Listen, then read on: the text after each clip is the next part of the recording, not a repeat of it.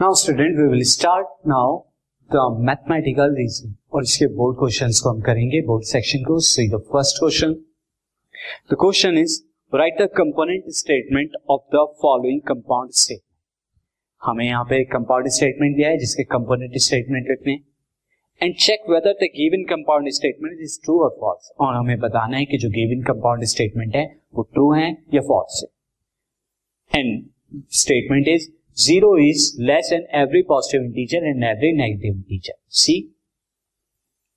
now student this is a given ये given आपका statement है।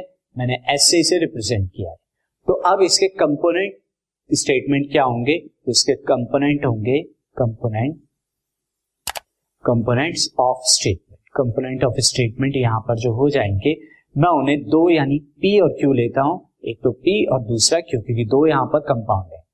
एक हो जाएगा zero is less than zero is less than every positive integer every positive integer ये एक पार्ट हो गया। और दूसरा वाला क्या हो गया? Zero is less than every every negative integer ये आपके दो स्टेटमेंट हो गए। जो आपके कंपाउंड स्टेटमेंट के पार्ट्स हैं, इसके कंपोनेंट्स ना अगर हम यहाँ पर देखें पी को अगर आप देखेंगे पी एंड उसके बाद आप क्या देखेंगे क्यू हम यहाँ पे इसके ट्रू एंड फॉल्स देखते हैं। And finally P and Q यानी कि एस जो है आपका।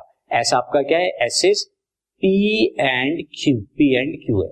तो अगर हम पी को देखें zero is less than every positive integer yes it is true and अगर क्यू को देखें zero is less than every negative integer no it is false so P and S क्या हो जाएगा? P and Q P and S में P and Q क्या हो जाएगा? ये फाइनली फॉल्स होगा। क्योंकि पी अगर ट्रू है एंड कंडीशन के लिए क्या होता है? दोनों ट्रू होने चाहिए। जबकि यहाँ पर एक क्यू फॉल्स है। तो फाइनली स्टेटमेंट एस क्या होगा? वो फॉल्स होगा।